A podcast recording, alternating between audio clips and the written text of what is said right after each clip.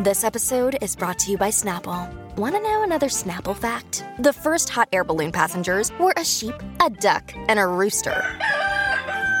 Ridiculous. Check out snapple.com to find ridiculously flavored Snapple near you.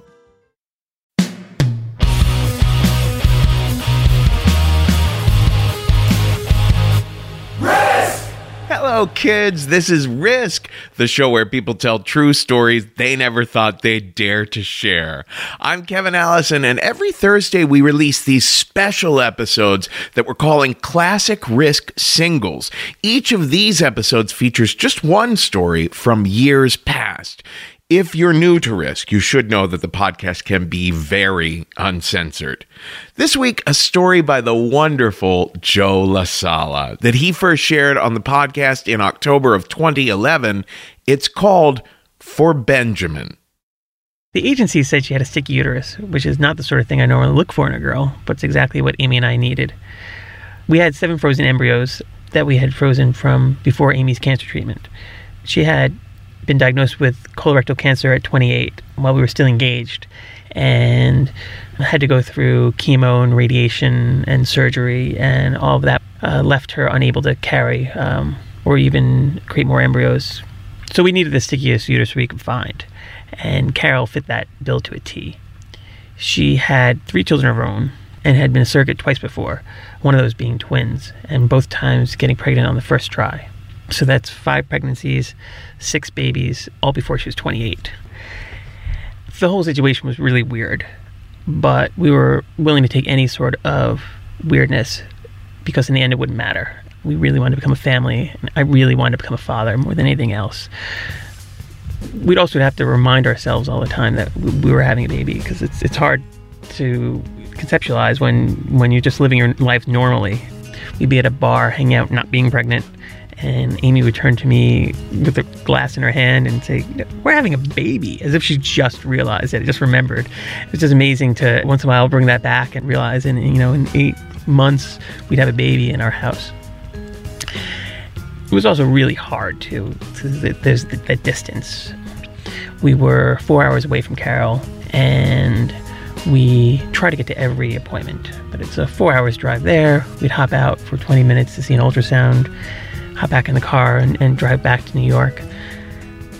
And, you know, we missed a lot of just what normal couples get to go through during a pregnancy. I never got to feel the baby move. Amy's stomach didn't grow, and we missed all the, the good and bad parts of being pregnant. When the phone rang one night late, I knew something was wrong immediately. Carol sounded like someone trying desperately to be calm. My water broke, she said. Now, this is at 19 weeks of pregnancy. Normally, pregnancies last 40 weeks, so this was very, very early. She was on her way to the hospital. The next time the phone rang, it was much later, and Amy and I were hiding in the bedroom, trying not to panic. And the doctor called us. Said, doesn't, doesn't look good. At 19 weeks, there's no chance of survival the minimum for viability is 23 weeks. In fact, a lot of hospitals won't even resuscitate before 24 weeks. So we, we drove to Pennsylvania the next morning, the first thing, and the doctor brought us into the room, Carol, Amy, and I, and explained that the baby had a 1% to 2% chance to make it to viability before Carol will go into labor or develop an infection. And that if he did make it to 23 weeks, he'd only have a 20% chance of surviving then. And then if he did survive, that you have a really high risk of disability. You might want to consider terminating the pregnancy.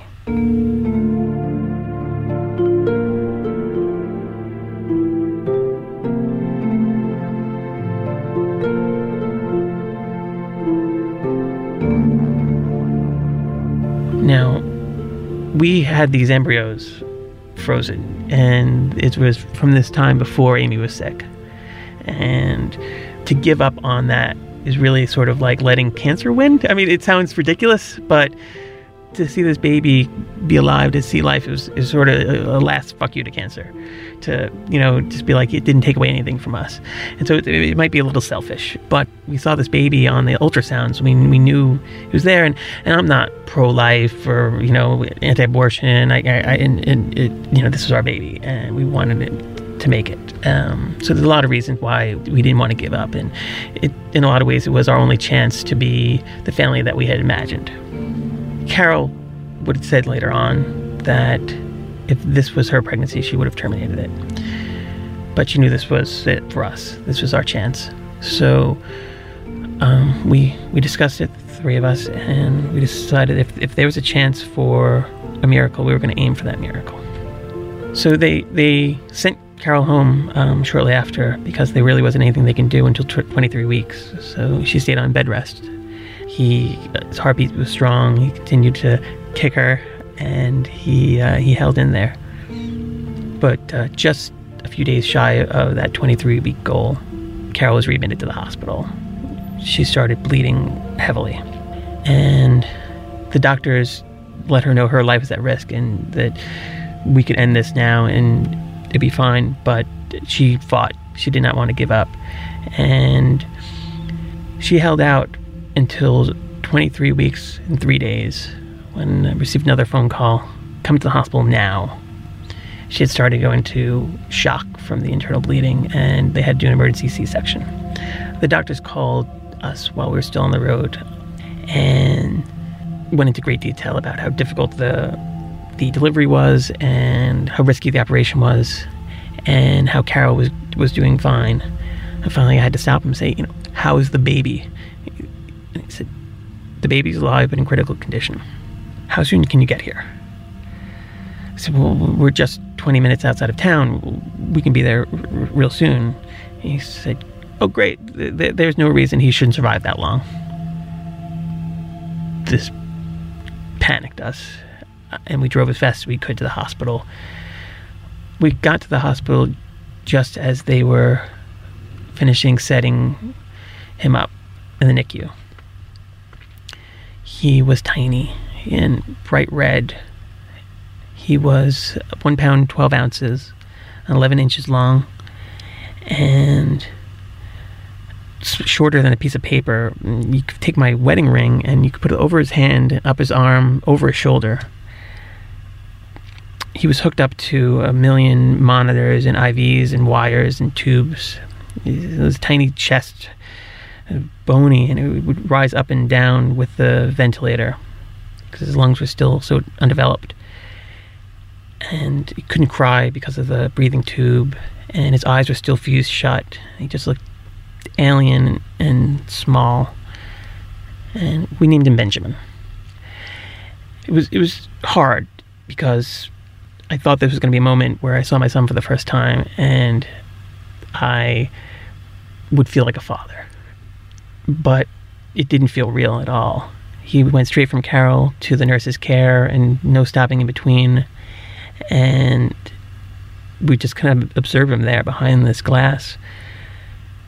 I had read about how a lot of parents distance themselves from their babies in this situation because they don't know if the baby's going to make it and they they don't want to get too close. And I didn't want that to happen. I, I wanted to, to take advantage of every second that we had so I tried to interact as much as I could. Um, and we were living at the hospital at this point. You know, this is out in Pennsylvania, so we spent all our times there. And there were some really scary nights where we didn't think he was going to make it, but he started getting stronger. He started getting bigger. Um, and still under two pounds, but uh, he was overcoming some of the problems. So at one point, he was stable enough that the nurses said, would you like to hold him for the first time? Yeah, of, course. You know, this was the moment I was looking for. I, I, I thought that if I saw my wife hold him, I would feel like a father. We would be a real family. And I was just dying for this. So they set Amy up in a big chair. They put up a privacy screen. I was ready with my camera. I felt this is something that a father does. Always have the camera ready. So, um, but it's a whole complicated thing. because Benjamin was still hooked up to all these wires and tubes and monitors and nothing none of that has changed so they needed actually two nurses to to bring him over to Amy and so they're navigating all of this and they realize that the the breathing tube on the ventilator isn't going to reach it, it is too short so uh, they're both standing there with with the baby in, in their hands and so I offer to help move the ventilator with them along with them and great please thank you so I'm gently moving the ventilator over as they're lifting the baby. I realized it got stuck on something.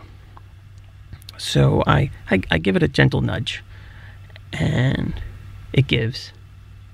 And then there's silence. And then there's a hiss.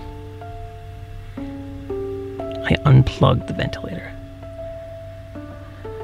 I panic and run behind the, the isolette, and I have tunnel vision where's the plug? Where's the plug? Where's the plug? It, I, I, it's lost in a sea of wires, and and now every alarm on Benjamin is going off, and the nurses have him back down on the bed, and they're manually breathing for him with a resuscitation bag. And at first, it's working. It, he, he's he's fine, but then his heart rate starts dropping. And Amy's up, and we're holding each other, and the other families are looking on with these looks of horror on their face because we're we're living their their nightmare and I see my son turn gray. I, I can't stay to see what's going to happen, so I, I, grab Amy and I, I, pull her out of the room, and we hide in an empty meeting room. And I'm curled up on the floor, and I'm praying, please, please, please, please, please. Please don't let him go through all of what he went through. Please don't let him beat all these odds for my first act as a father to kill my son, to pull his plug, please. I would have traded my life for his in a second.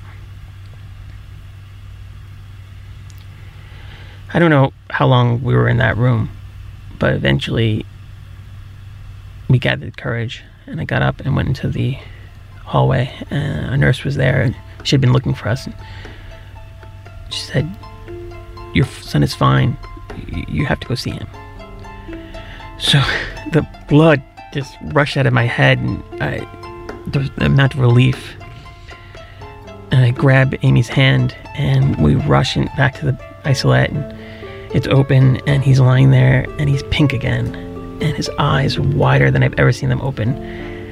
And he's looking at me like, what the heck was that about?